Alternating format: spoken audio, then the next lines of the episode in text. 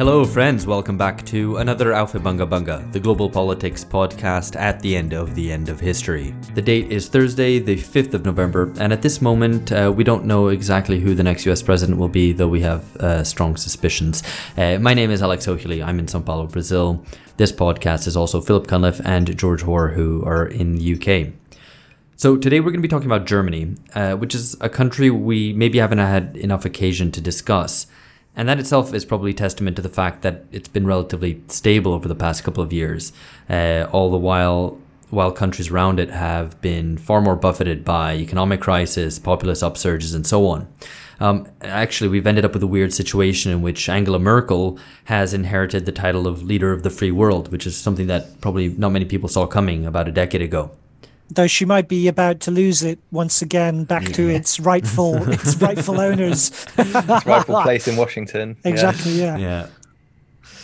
I mean, so it's I'm excited about this episode because we've discussed Europe a lot, obviously, at least in the form of the European Union. We've spoken about it with reference to France. We've spoken about Brexit and Ireland and from the Mediterranean in general, but not much from the perspective of Europe's new imperial center in Berlin.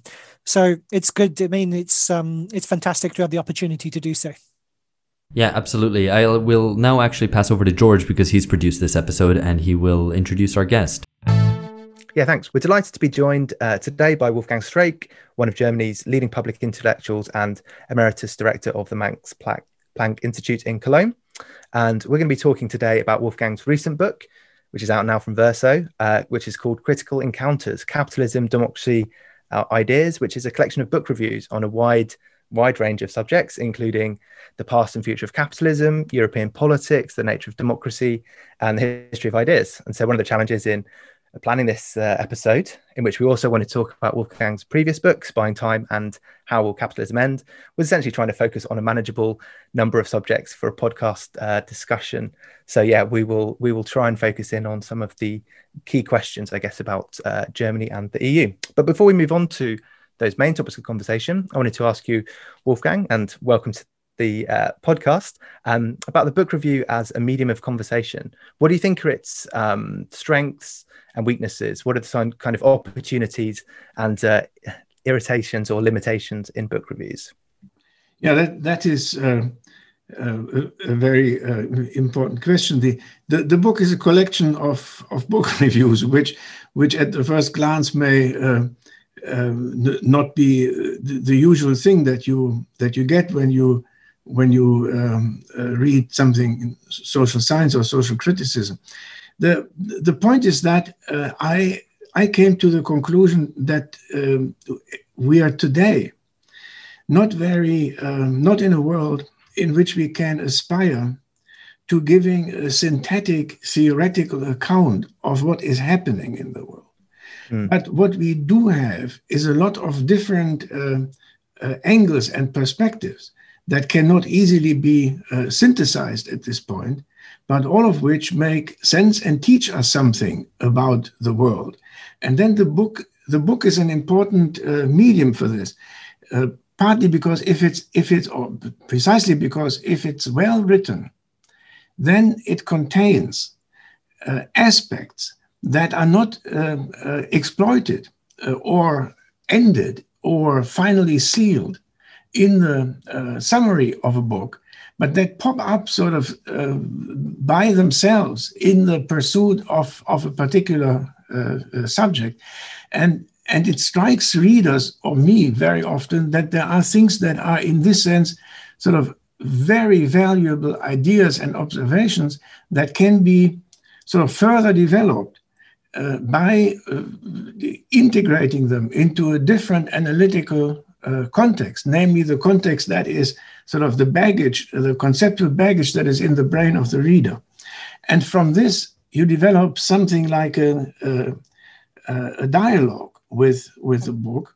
The reader of a book adds things, perspectives, ideas to the book by using the unfinished ideas and integrating them into a different context. I give you one example from this book. The first review in the book is Freeman's fantastic, magnificent history of the factory. And I was struck by this as a sort of lifelong aficionado of automobile factories, beginning something like 60 years ago. And so now this really magnificent book has one, if you want, open part, which is that Freeman knows everything about Anglo-American automobile factories, and I learned an enormous amount from it, but much less on German and French automobile factories. Now this was a place where I spent some time, in addition to spending time at British, in particular, British automobile. And then you learn something. You learn something about your own experience by comparing it to the raw material presented by a book on a different aspect of this. So one, give you one example, and then we can sort of move on to less methodological things.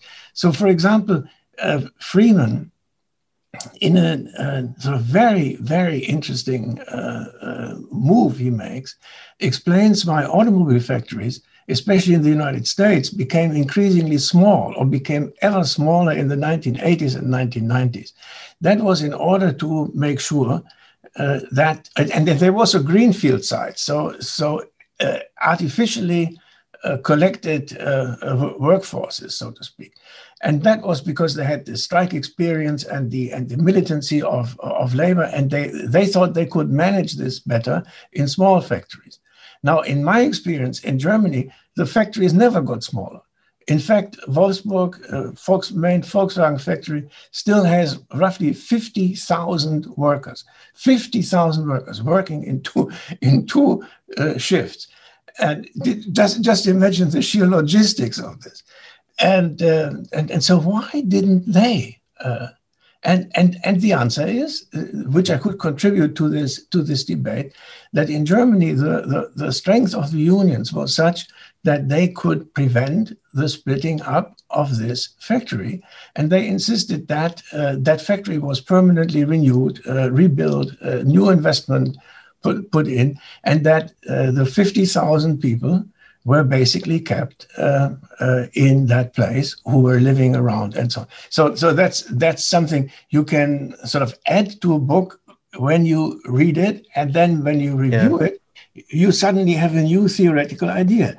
The size of factories as a function of the strength of management, and or in industrial peace, if you want. And in Freeman, you then find that the Chinese factories that produce the iPhone have, I think, 200,000 workers, where it is not a matter of union strength, but a matter of management strength. They can house them in dormitories and call them out any time that that the American Apple company sort of wants to speed up production. Oh, so that's one example of how you can. No, I think also a good book review makes the reader of the review want to go ahead and read the book as well, which is that review of yours certainly did as well. But I think flowing on from your point about German unions, Alex, you had a question about German politics.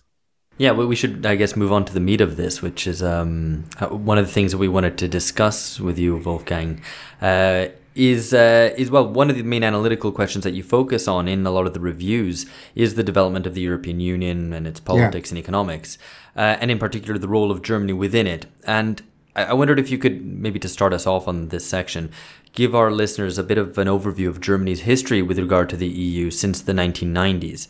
I think one thing that you really helpfully remind us in the process of these reviews in the book is that mid-90s Germany was the sick man of Europe, which I think many people, perhaps of my age, sort of in their 30s, don't know or will have forgotten about. But that then, after the 2008 crisis, Germany experiences what you call a second Wirtschaftswunder, a second economic miracle. So maybe you could talk us through this recent history just to set us off. Yeah, that is, of course, a really long story. But Germany, see, Germany used to be described by the British, especially the British press, the Economist in particular.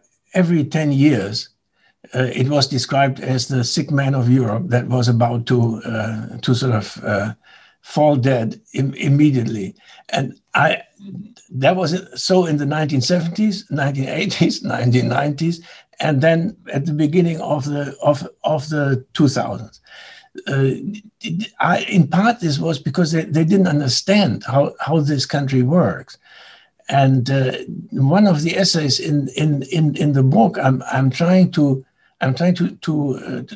introduce history in this, not just one system like the German system working in a particular way, but the historical circumstances that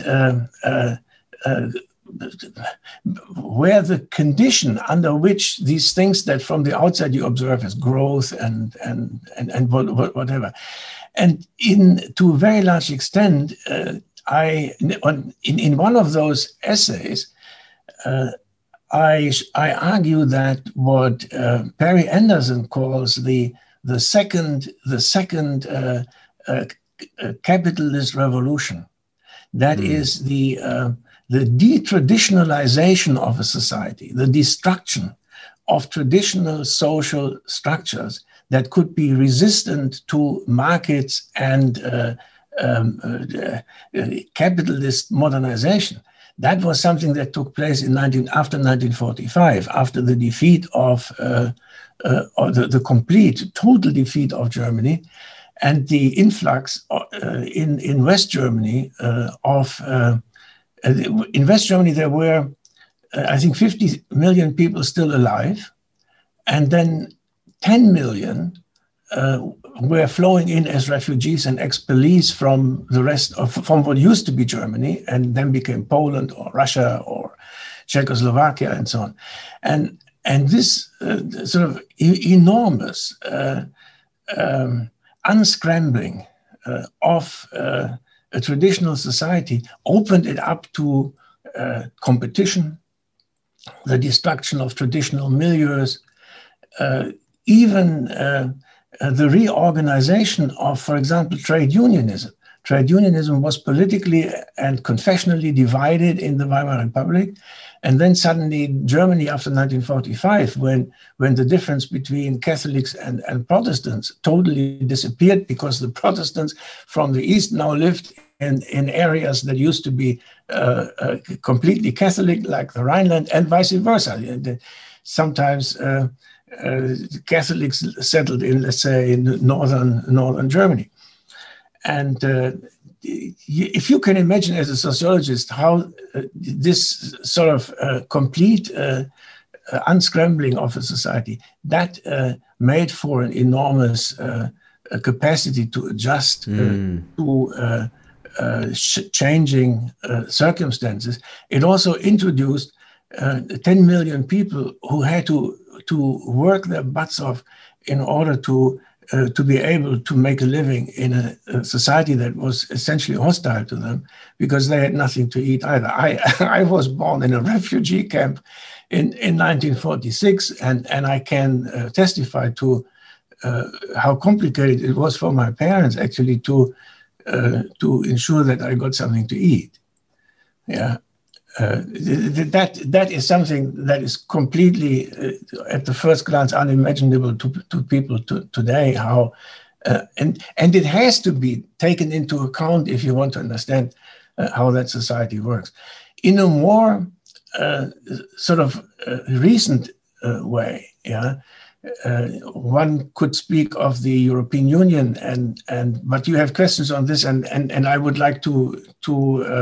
Integrate the German perspective into the European Union of the 1990s. Yeah, but I mean, feel free to go ahead and explain that now. See, Germany is the only country in Europe that in 1990 became larger. Nation states do not normally integrate. in this case, basically they sometimes break apart. But separatism is much more important than unification. Germany was an exception. And in 1990, it became bigger. Now, it also had an enormous burden economically in order to somehow accommodate people in the East. It turned out that basically industry in Eastern Germany was a museum, an industrial museum. It was completely uncompetitive. At the same time, the East Germans demanded to be included in the German mark, the currency, on a one-to-one basis. So one East German mark was became one West German mark. The result was that they were even more uncompetitive as a country, because they would have had to basically devaluate their currency against the West German currency, which they couldn't. That experience in many ways was then repeated in the monetary union, where Italy and other countries joined monetary union on a level that was from the beginning not what it should have been. It was far too high, and at this point one can say that while the 1990s were a hard time for Germany, with unemployment reaching up to 20% in East Germany, and then also in West Germany, the European Monetary Union became the big success for the German economy, because it allowed this economy that always had been oriented towards exports since the Kaiserreich, since the late 19th century, to work with an undervalued currency up to the present day. If Germany had its own currency, it would, I think, revalue upwards roughly 20-25%. But since these other countries are part of the euro is undervalued from the German perspective and overvalued from the Italian perspective. And now imagine what this means for the European Union. It sets up a battle between the losers and the winners, the winner being Germany and the losers being the Mediterranean countries, now including France. France is always a country that can't decide whether it's Northern European or Mediterranean. Now it has become much more Mediterranean. Let me say something on the question that you asked at the outset, or in your mail. How come that countries like Italy and Spain and Greece are still in that euro? Why don't they leave? And here, I think we learn that we should not treat countries as unities. There is Italy, there is Germany, but they are divided between different classes and between the population and the elite.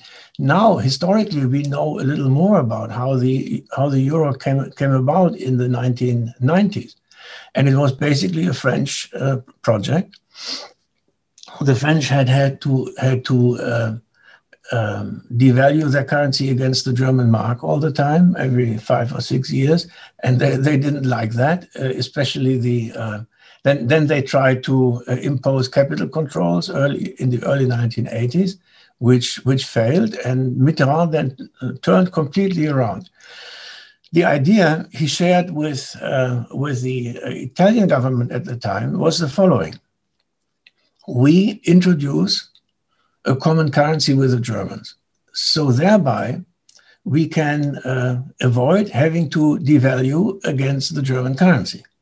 At the same time, our own industry will suffer. We accept that because we want a restructuring of our industry anyway. This has never worked because the communists in Italy and the communists in France have always stood in the way of a thorough capitalist rationalization, competitive rationalization of our political economies. But if they can no longer hope that we will monetarily accommodate their resistance to restructuring, as it was called in the 1990s, then they will have to give in. And we will be, like the Germans, a modern society with a modern economy, and we will be competitive. I think there's just so much rich detail in there, but just to, I guess, to clarify this point about, I guess, say, Spanish and Italian support for the European Union, support for the idea of Europe, and, you know, notwithstanding your point about talking about classes, not about nations as kind of unitary things. And before moving back to talking about Germany more directly again, what do you think does explain the consistently high levels of support for an idea of Europe or a European project in countries which seem to be, at least within the Eurozone, to be particularly disadvantaged by it? Yeah. But they, of course, historically, they thought they would be advantaged, not disadvantaged. And now they're in. And it's the Americans have this expression, you maybe in English too, you paint yourself into a corner. It is extremely difficult to get out of a common currency because people have invested in it. That's only part of the explanation. What I now think is that the euro, as seen from France and Italy and Spain in particular, was an elite project. And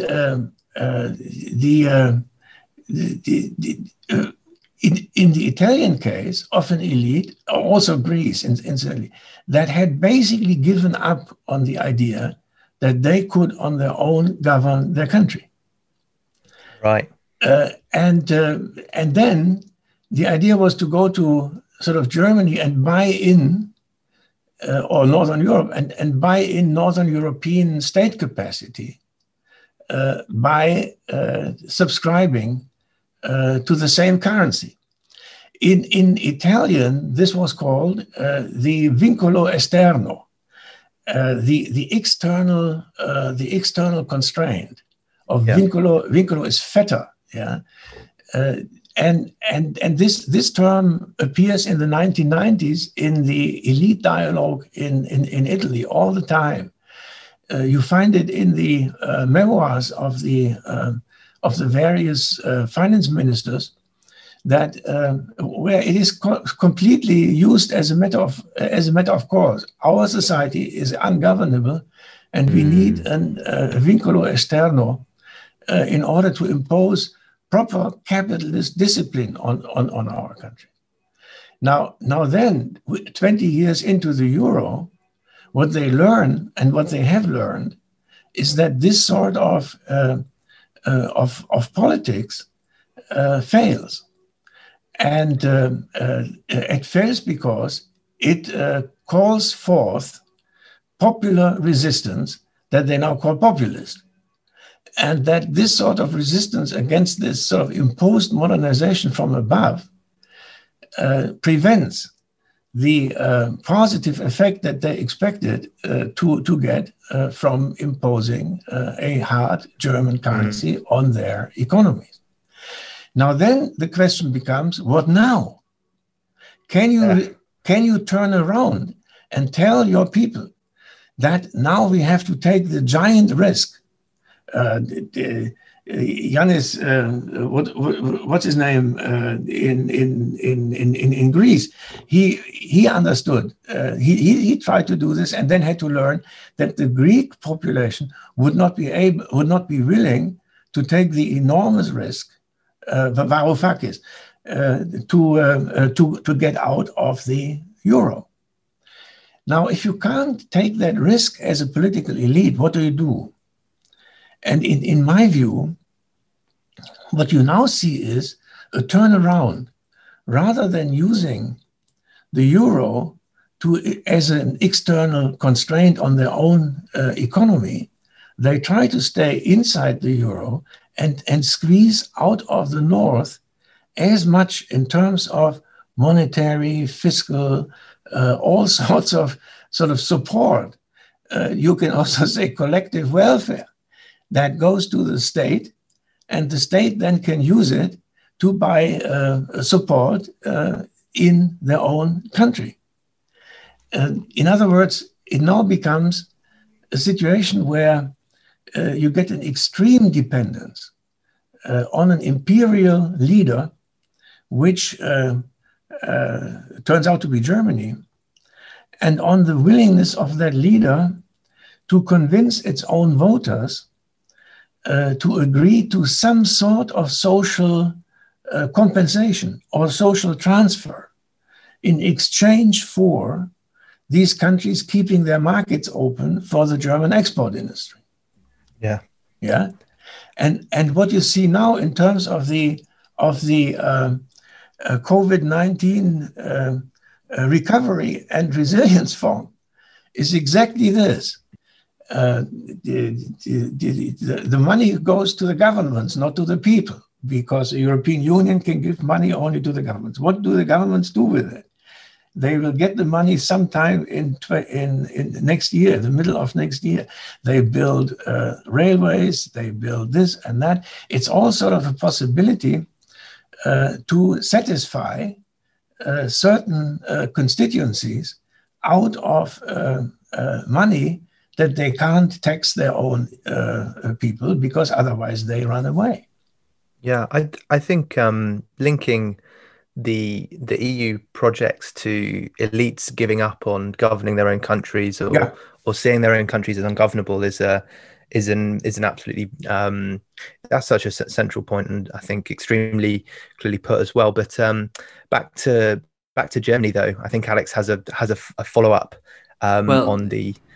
Yeah, I mean, I think I was interested to hear you, Wolfgang, speak about the idea on the European periphery of wanting to become a normal country, which is something that we've discussed on the podcast before. And a note to listeners, that's episode 153, most recently, where we've discussed that in relation to Italy. And I guess in that, there's a sort of imagination about what Germany is like, that Germany is this normal country, is this orderly country. So that might be a good moment to pivot to discussing some myths about Germany. And I think you devote some time in the book to quashing maybe two different myths about that people have about Germany. The first one is about ordoliberalism, the idea that Germany is this strict disciplinarian wedded to these ideas by which the state must make markets work competitively. And then you have this other myth, perhaps, which is the idea of social partnership, which would be the idea that Germany is this great social democratic society in which labor and capital walk hand in hand. So maybe you could tell us a little bit, first of all, what ordoliberalism and social partnership respectively represent, and how neither of those perhaps capture the German reality. Yeah, that is, again, I could probably teach a seminar on this. The short part of it is the following. The post-war decades in Germany, as in many other countries, were a time when the working class and trade unions were more powerful than they had been before the war, and more powerful than they now are. And that has something to do essentially with the relationship between elites and masses. And in the victorious countries, the elites had to be grateful to the working class, willing to defend their country in the trenches and sacrifice their lives for the country. In my view, that is a lot of the explanation of the British welfare state after 1945 and of the American New Deal during the war and thereafter. In the countries that they were defeated, the old elites had lost all respect and all influence. And what sort of came in was the social democratic reformist left. Yeah. So in Germany, then you had sort of two, they embodied in the two wings of the Christian Democratic Party. There was sort of social Catholicism on the one hand, linked up with sort of centrist trade unionism. And in the economics ministry, that was the labor ministry, the economics ministry, you had these ordoliberals who were anti-statist and pro-market, but at the same time understood that markets need to be institutionalized and that you need a politics of market in order to have markets. These people were very smart, so they knew that for a certain period, they had to allow a politics that also included, that was labor inclusive, as you say in the United States, that included the Ministry of Labor and the Ministry of the Economy, so they had to work together. This thing became to be called soziale Marktwirtschaft, the social market economy, a compromise between the two, yeah? Now that was something that carried very well into the 1970s, 1980s with the social democratic chancellors Brandt and Schmidt, and Helmut Kohl was sort of coming from the from the Catholic wing of the Christian Democratic Party, and he was seen at the time as a counterpart to Thatcher. Remember, Thatcher was introducing neoliberalism, and Kohl was sort of trying to work with the trade unions. Yeah. Now we get into the 1990s. And the 1990s, as I said, Germany was in a very big economic crisis after unification. And the euro was coming. And at that time, sort of the linkage between the union wing of German politics and the business wing changed in a very dramatic way. It was the period of globalization and of what Danny Roderick calls hyperglobalization. When capital became so mobile, being able to go to Eastern Europe, being able to go to the rest of the world, even to China.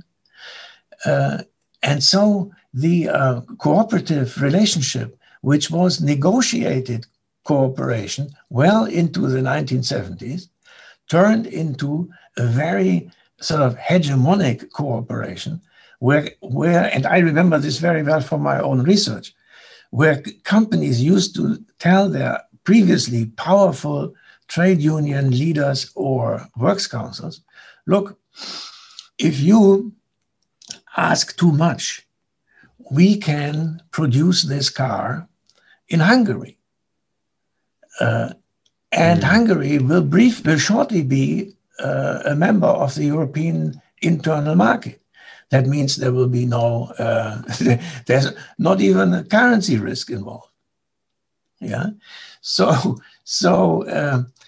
what I call sort of dependent social partnership, from, let's say, negotiated social partnership, which in part was actually really something that was on the same plane, especially as long as the federal government was sort of mediating between the two. Then, with globalization and with the opening of the exit option for business, this thing switched without it being necessarily visible from the outside. Yeah. So that would be the reason that there'd be this kind of myth still that the working class is far better off in Germany. That's far more institutionalized. That it still has a voice. Yeah. When the reality is quite different. So I mean, following on from that, what does the German working class gain currently from this arrangement? Why are German unions still wedded to sustaining German export predominance? Very important. Very important. We are still an over-industrialized country compared by other countries. With other countries, with the Germany is sort of frozen into this export world championship role due to what I mentioned first, the very favorable exchange rate that we have now under the euro. And if you want to understand how the labor business dynamics now work, is that they understand that they have to work together in order to remain competitive in international markets, using the enormous advantage that is offered to them by the monetary construction of the euro. So you will find now what used to be adversarial collective bargaining at the company level as well as at the national level has now become a sort of cooperative exploration of what is necessary for that particular sector or company to maintain its superiority over other countries and firms in other countries in world markets. Yeah. Volkswagen, during this period, became the biggest automobile producer in the world, bigger than Toyota. And why? Because the established institutions of let's say, cooperative conflict or conflictual cooperation under this combination of opportunities and constraints offered by the euro turned into cooperative cooperation, no longer conflictual cooperation. That's why for the last 20-25 years you haven't seen a major strike in Germany anymore, except in airlines and these things, yeah, which is not war.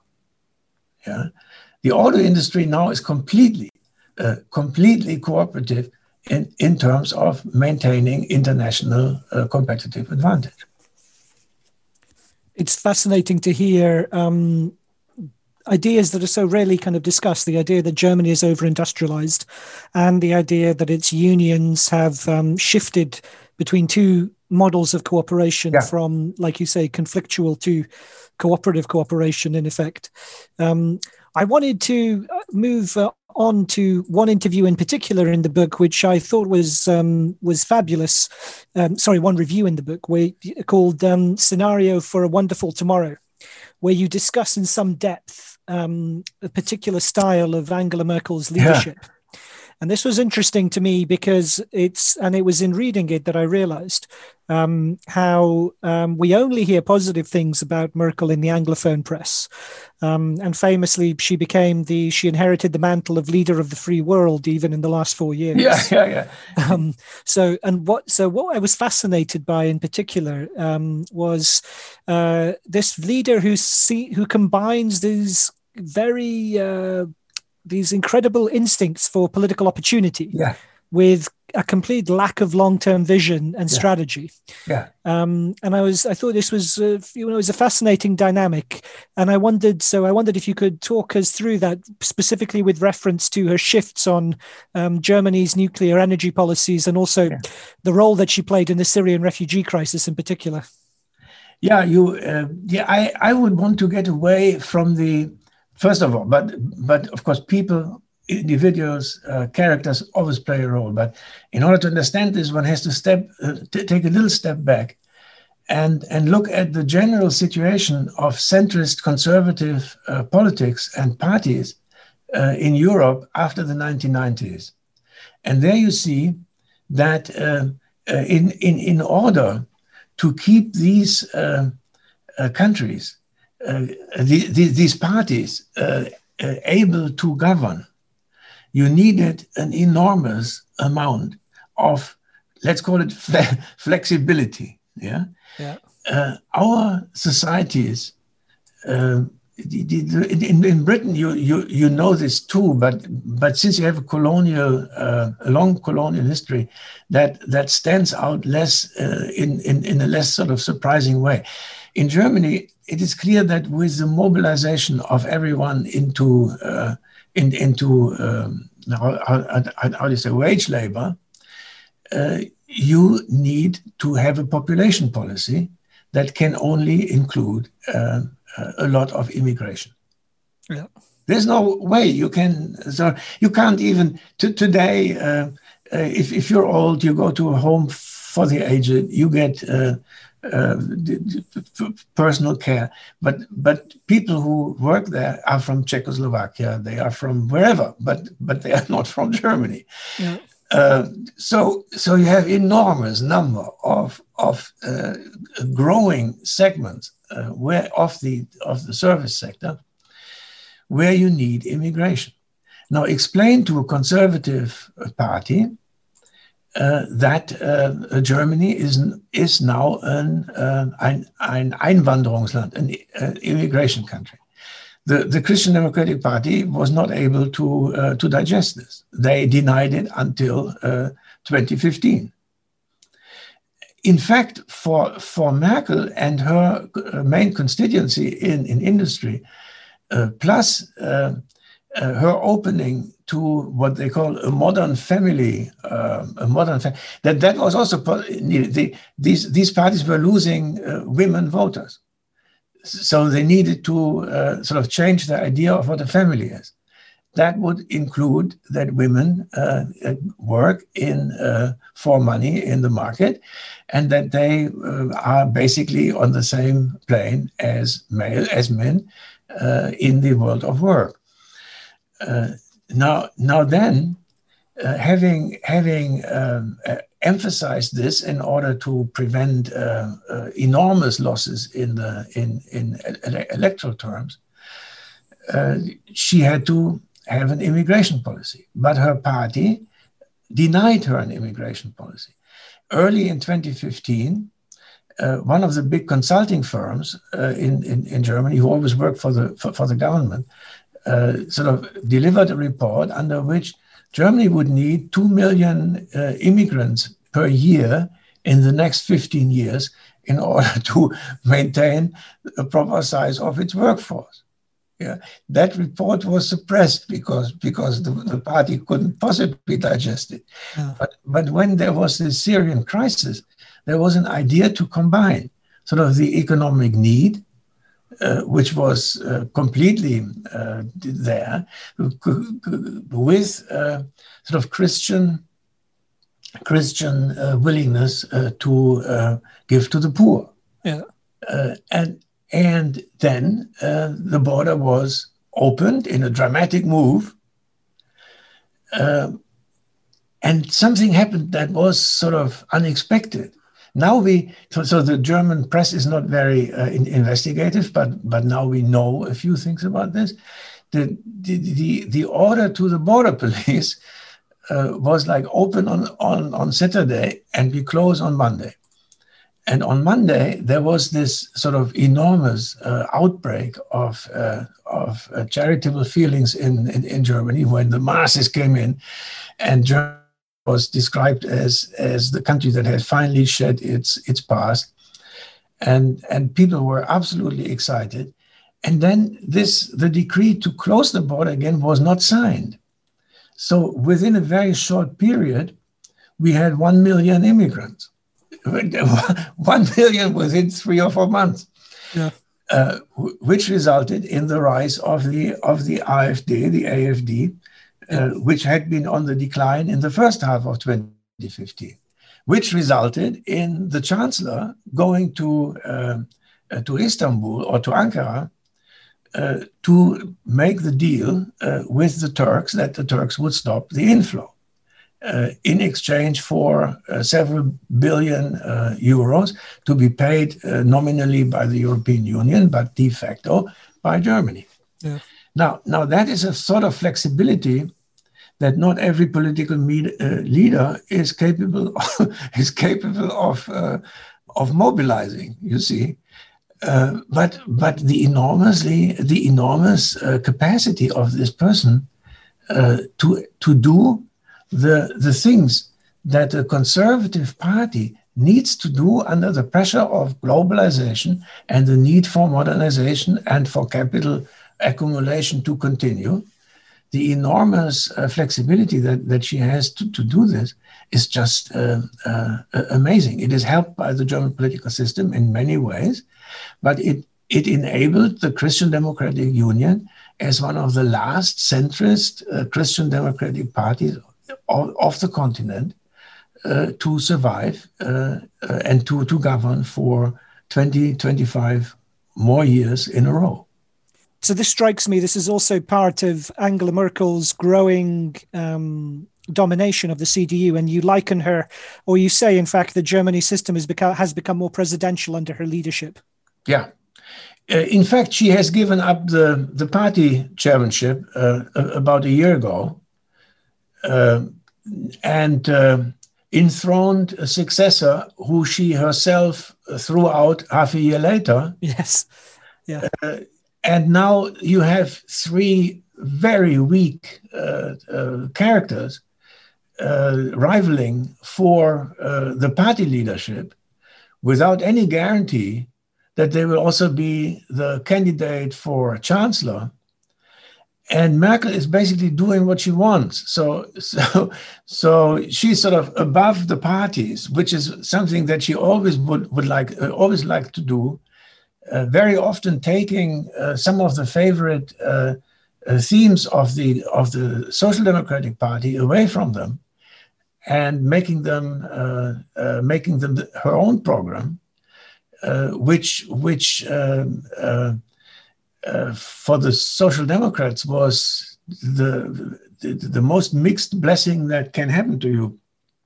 They got their way, but they were sort of sidelined, and they didn't get the credit for it. So you, in my view, if a historian in 10 years from now was to write a political history of Germany in the era of Angela Merkel, they would be they would have to be extremely admirative of her capacity to change policies between like nothing, yeah. and she was able to sell it, yeah. It partly by not selling it because she never talks about it. Yeah, yeah. The great advantage that the German Chancellor has over a British Prime Minister is that she never has to go to the Parliament to be questioned. Yeah. In your parliament, there is the leader of the opposition and the prime minister.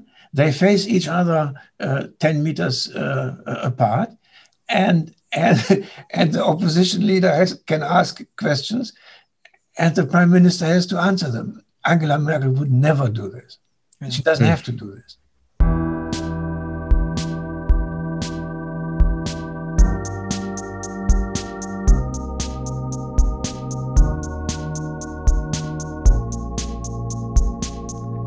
Yes, just to, I guess, change tack a little bit and bring things right up to the present day, because I think one of the most interesting parts of the book is the six monthly letters from Europe, which kind of go December 2019 through May 2020, that give, I guess, some of your commentary on current events, and obviously coronavirus features heavily, particularly in the later ones. And what do you think COVID has revealed about the EU, particularly ideas of European solidarity, which you focus on, and the role and the function of EU politics? Yeah,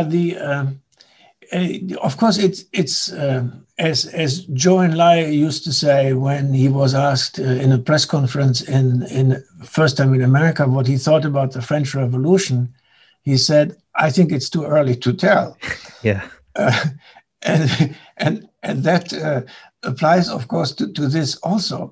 But if you want my hunches, yeah, generally I have this idea, and it's not a very original idea, that COVID accelerates trends that had already been there, rather than changing things in a fundamental way.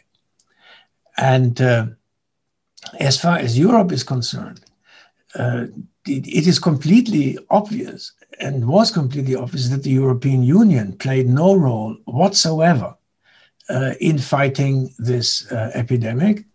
Mm. It just wasn't there. It was the nation states that had to do what they could, and they couldn't do very much. At the European level, the nation states hadn't learned from previous viruses that making preparations for such a thing would have been a very good idea, but nobody had done so. The European Union never even slightly reminded them that something like that could happen. In my view, I'm writing a book right now under the title of Between Globalism and Democracy. In my view, this COVID thing can be understood in the following way. It can be endogenized into the capitalist expansion and globalization process, the hyper-globalization process of the 1990s and later. If you build up these enormously fast and efficient lines of communication between continents, between countries, and so on, if you then sort of distribute production all over the globe, so that these lines have to be used every day, then you invite these let's say very, very small enemies of the people to travel wherever they want, and especially if you, as some people have now interestingly argued, if you destroy the habitats of animals that used to carry these viruses without much problem for them, then you invite this process. Now, in business, we know that in order to embark on a risky enterprise, you have to set money aside as an insurance, just in case something happens. For example, the German nuclear energy industry was forced by the Greens, essentially mobilizing for it, to set aside money during the operation of a nuclear power plant to settle the costs, to pay for the dismantling of the power plant after it was no longer functioning. Now, this sort of thing never happened in globalization, even, and also in financial globalization. Incidentally, the 2008 crisis was a crisis of a circuit of money sort of flowing around the world from the American housing market into the public banking system of Germany, and nobody had ever calculated the real costs, which would include the insurance against the disastrous consequences that could happen. So here we have a situation of extremely risky, a risk-ridden system without an insurance system. Mm. And the European Union had nothing to contribute to this problem in the same way as the nation state had. Mm. Now, then you saw in the first wave how a country like Germany, which for some reason still has a well-functioning and well-funded healthcare system, sort of performed so much better than countries with either an underfunded healthcare system, Britain and Italy, or a highly funded but extremely centralized system like France, and of course the British system is also extremely centralized.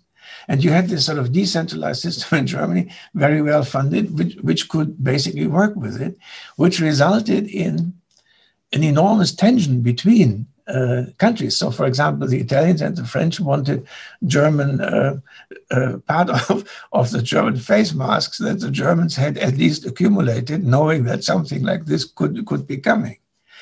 And then you had these, again, the Merkel government.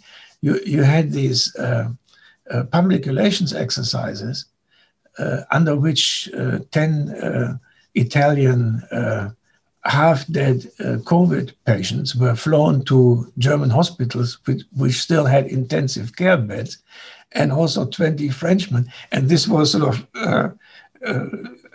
posted on television as a sort of contribution to European solidarity.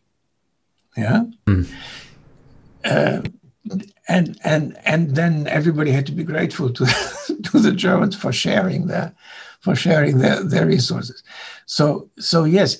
Now then, I'm in politics or in government policy, you have to basically hit different flies with the same whatever you hit a fly with. So. Rolled up newspaper, fly swap. Yeah, yeah. In Italy, there was this guy Salvini, who was seriously threatening to disrupt the euro. Whether he would have done this is a different matter.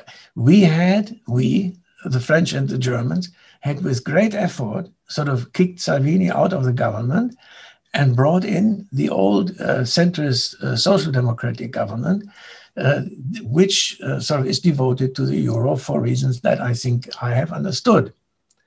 So now in Italy, when this enormous disparity between Italy and Germany became visible again, the mood went into the direction of let's tell them the truth, and Salvini will do it. At this moment, Merkel completely 180 degrees turned around on the European Union, taking up credit in order to distribute among the countries. Yeah, the French had tried to get the Germans to do this for years since Macron was in power, and the Germans had always told him that this was illegal. It wasn't in the treaties. It couldn't be done, and it couldn't be sold to the German electorate. But with the pictures, the videos from Italy, where they didn't have a place for the coffins anymore, the German public was willing to tolerate what's it called? The Recovery and Resilience Fund. Mm. 750 billion. Mm. Interestingly, since this is actually not allowed under the treaties, each country gets a bite, something. Even the smallest one, even where there is no COVID patient inside. Huh. Yeah, everybody gets something. And suddenly Germany took this 180 degrees turn. This is something that not everybody can do. Mm. Yeah. Now the German finance minister explains that the 750 billion will have to be repaid partly by the countries that receive the money, and partly by the European Union raising taxes for the first time, direct taxes that go to Brussels. None of this will happen. They will refund it by taking up new taxes in 7 years. Yeah, as the nation states have done all the time. No, it's interesting. I mean, witnessing this whole all this sort of spectacle in Europe, that you'd think that, even the hardest sovereigntist would except some would think that the one place the EU should work, or some form of international European cooperation should work, should be with a crisis like this. And even then, it doesn't really come together. So I mean, it's quite remarkable and quite damning. But I wanted to move from the very small enemies of the people, as you delightfully called it, to some rather bigger ideas. So regular listeners will know that Alpha Bunga Bunga is the podcast at the end of history. And so we wanted to take this opportunity that you've joined us today to discuss with you how Germany fits into this story. So I think to me, and again, correct me if I'm wrong with this, but Germany seems to me to be the most end of history country, the country that has most embraced the end of history.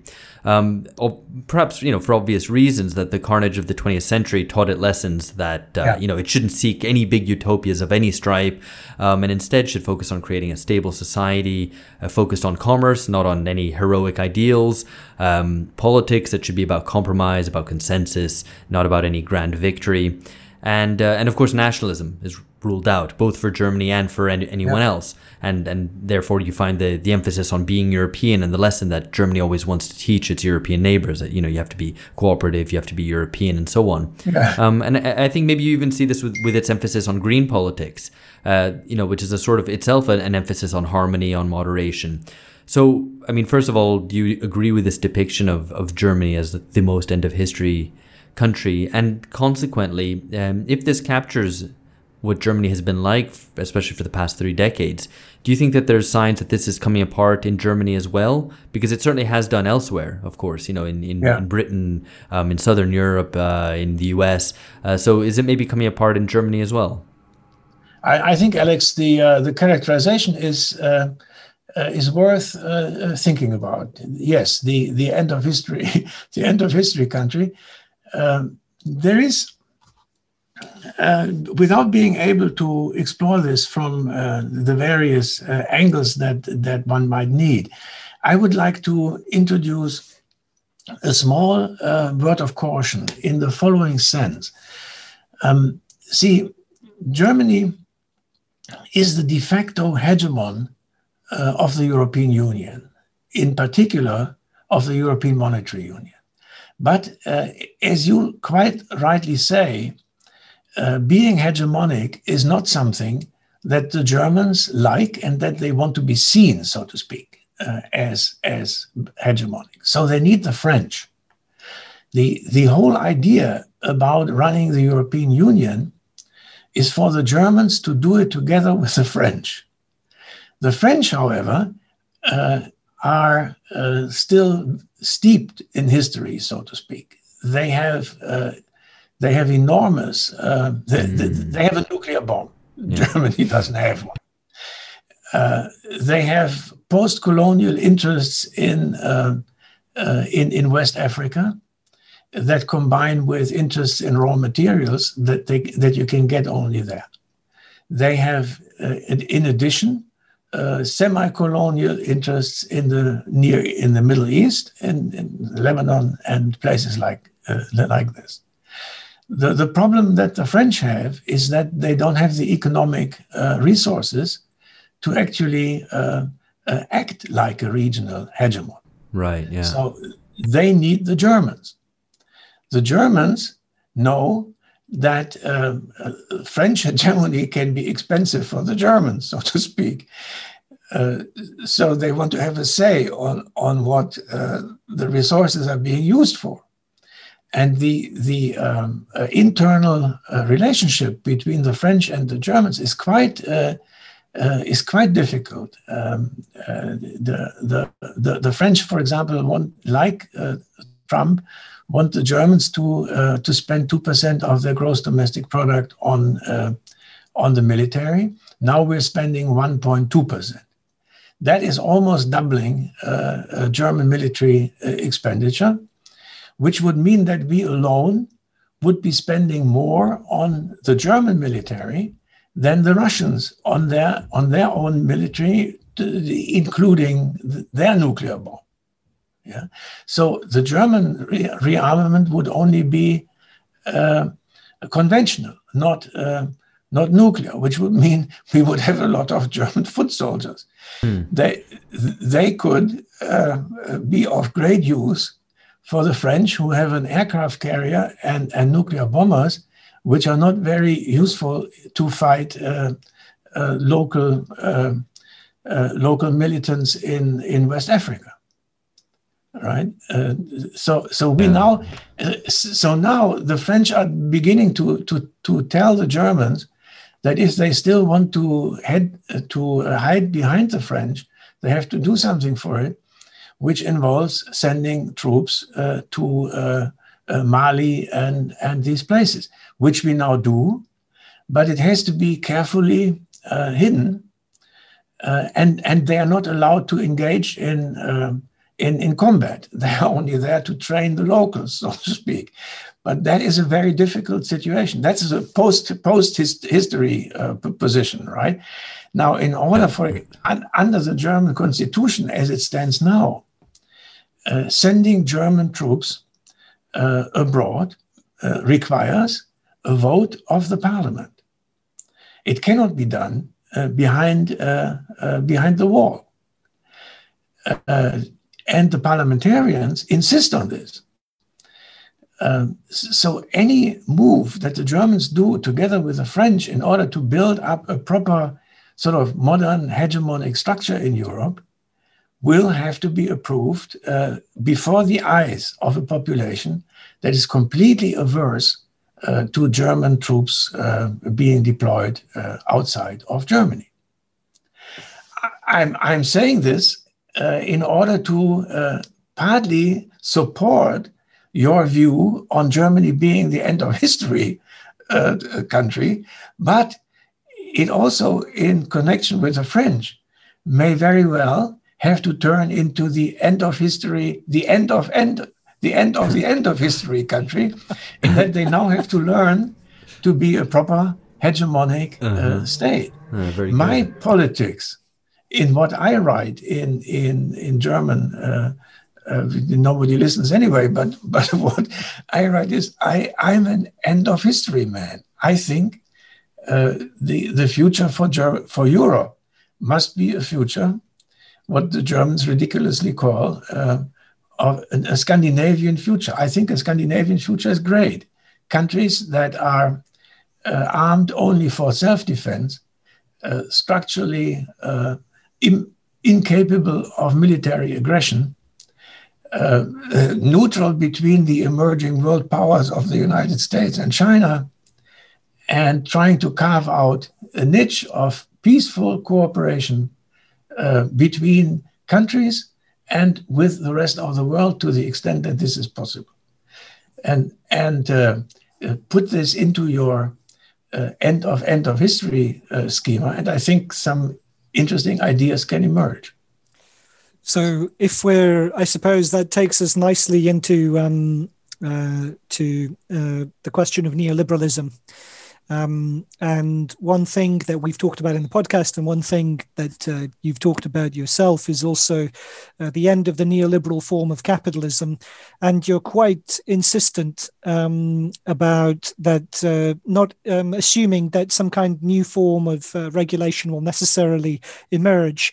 And one thing that I've been very taken with in the work that you've developed, in not only in this most recent book, but also in your other book, How Will Capitalism End, is you suggest that we're in a kind of, or potentially in some kind of, chaotic interregnum, or an age of determinacy, where we simply don't have the social and political actors or historic actors of any who have sufficient strength or capacity to shape society in ways that would make it more determinate and predictable.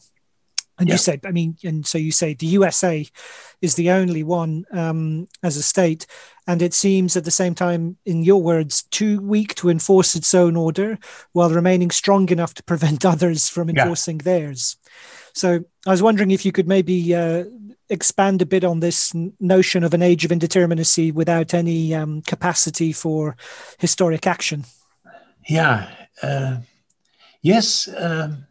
I think that description is still valid. I would like to elaborate a little bit on the basis of what we have seen since. Now, this is a very short difference, and it's possibly only because I think that now, having read a few more things, I see something that needs to be added. That is the situation of China versus the United States.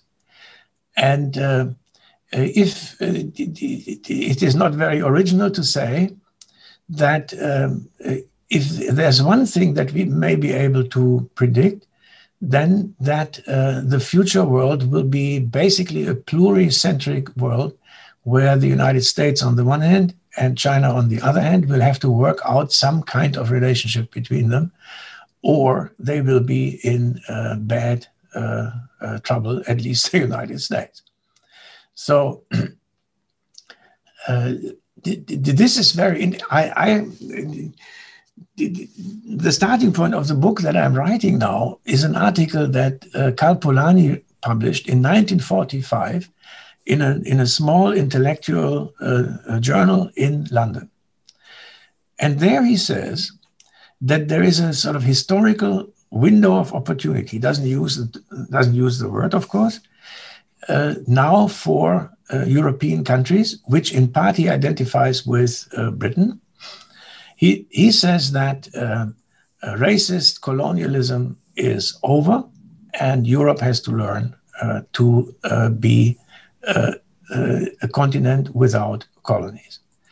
He also says that the Stalinist Soviet Union has made an enormous change compared to the Soviet Union in the 1930s. It was no longer revolutionary. It just wanted to preserve its own its own area, but no longer expansionist. There was one problem still in the world, which was the expansionist United States, which believed that their way of life and their economy would be a recipe for the rest of the world. But Polanyi hoped that out of the internal contradictions of this system, they would also learn to limit themselves to, let's say, the area of the Monroe Doctrine, but otherwise leave everybody else alone. Now, compare this to today. The Soviet Union is gone, but China is a historically not imperialistic country. It wants its proper status, which, and the United States, under Trump, and I think in the future, is on the way to withdraw from its historical expansionism and its idea that the world should be governed by the United States in order to become like the United States. They have enough problems at home. Regardless who's going to be the next president, I think they will be busy with their own country. But when they say America first, they mean we pay attention to America first, but not to the rest of the world. Yeah. So if that is true, then we have a question of how Europe can fit itself into this world. And Polanyi has the answer that having learned from the disaster of the gold standard in the 1930s, and having, of course, also learned from the disaster of the Second World War, after the end of fascism, the taming of communism, and hopefully the taming of American capitalism also, why not think about an area in the world that he calls an area of what he calls regional planning? The selective cooperation between smaller sovereign states that are democratic. And because they are democratic, they have to be free from external constraints on their money. In other words, they have to combine political and monetary sovereignty and develop a pattern of voluntary, cooperative relationships between neighboring states without a hierarchical dimension, with a horizontal dimension of cooperative relationships. Now, if I read this, and I allow myself for a change to have an optimistic idea. Yeah. Yeah. Just for a change.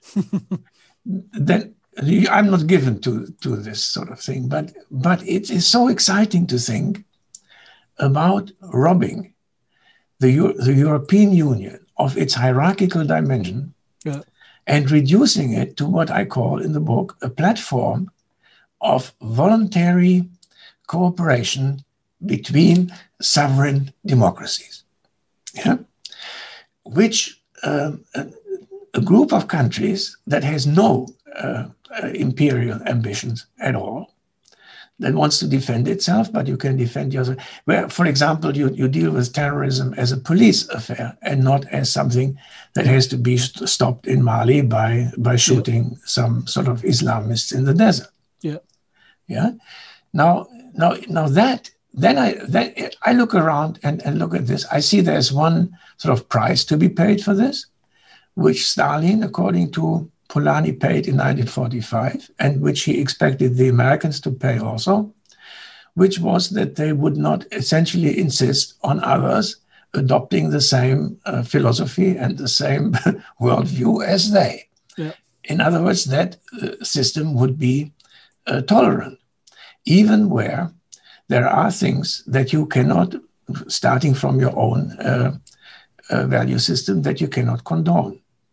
So, looking at Europe today, that could mean that we would have a Europe that does not try to force on the Hungarians a population policy that fits for the Germans. Yeah. And a Europe that does not try to be the American watchdog over Russia. Russia is a weak, medium-sized country, but tries to find a way of life together with Russia, even if the domestic political system is seen as disgusting, as is incidentally the domestic political system of Turkey, which is still a member of NATO. Yeah. Yeah. Now, can we do this? Can we learn to moderate our temperament from the sort of American idea of a duty to protect everywhere in the world, which is a right to invade? Can we forget about this and concentrate on, let's say, civil society operations to try to convince the Russians to be a little more democratic? That's the question. So a question which follows. Just let me add one point to this. Brexit. Oh, yeah. Brexit in this context, to me, is a very important development because it tells the European Union that they cannot take away the sovereignty of other countries and govern them from above. In that sense, if they were willing to learn, they would have learned this.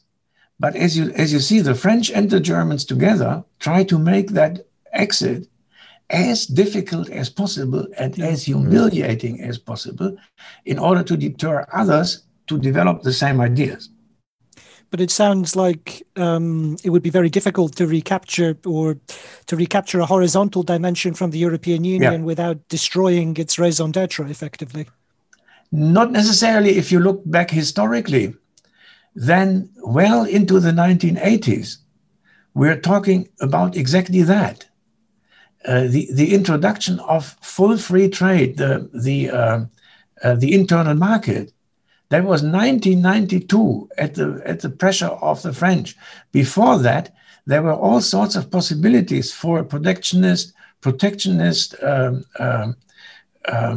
national policy. There should have been more, but there were.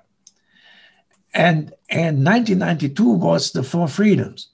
Only then, including capital, including a clause in the treaties that is not well known outside of neoliberal circles, namely that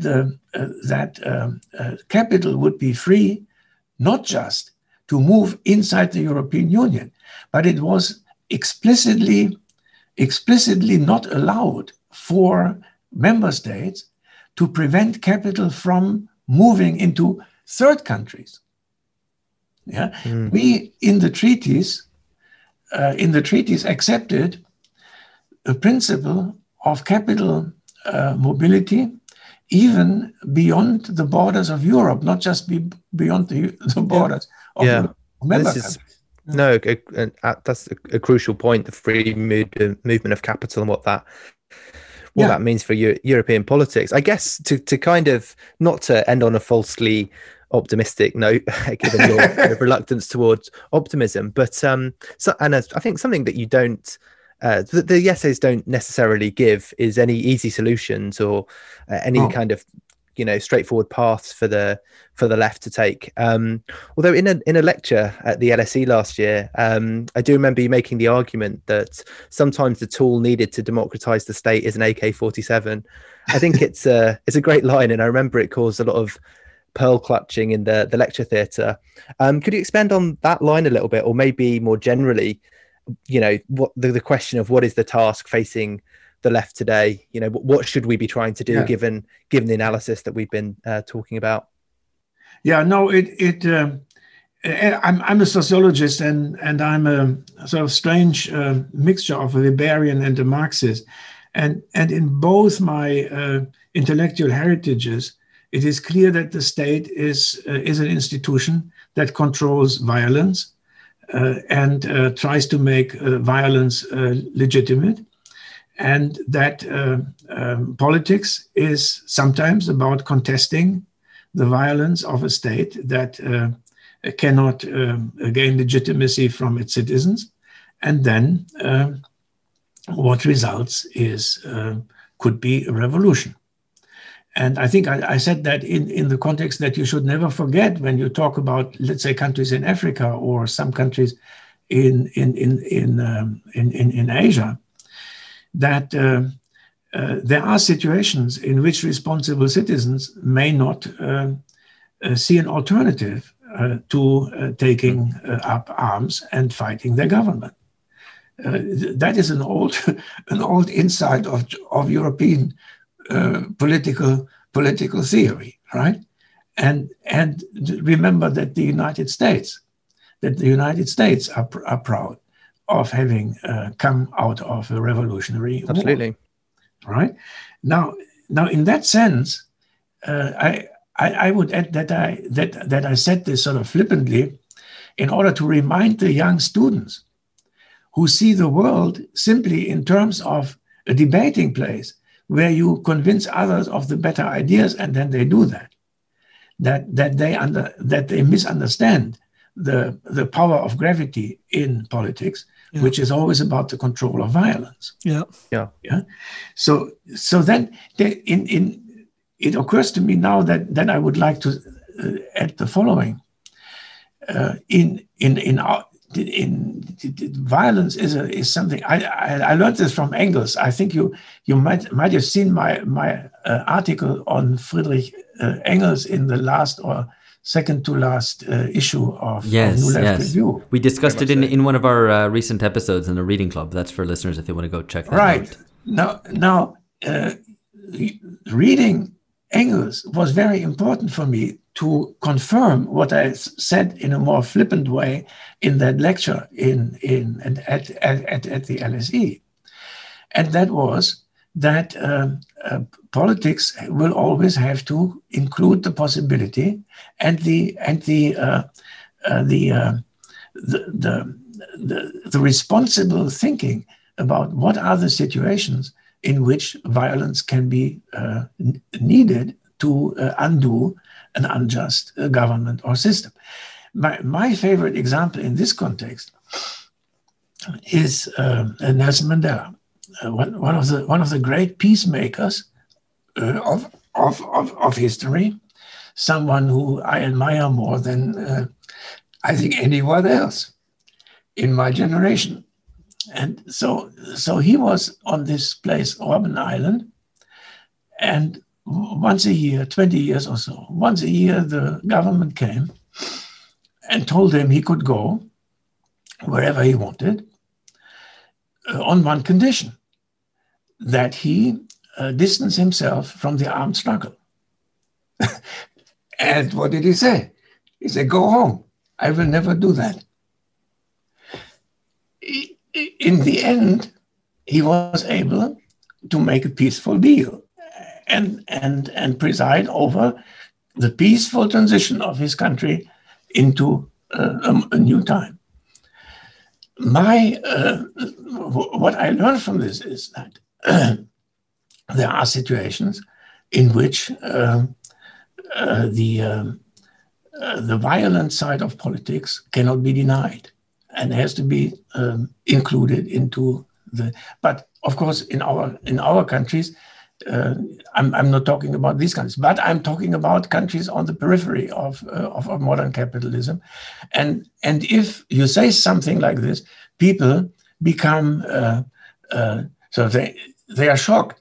But when you talk to Monsieur, when you talk to Monsieur Macron or his chief of staff, then they would, as a matter of course, assume that AK-47s. Of course, they use much more sophisticated equipment, are importantly needed to keep friendly governments in power in Mali, in wherever.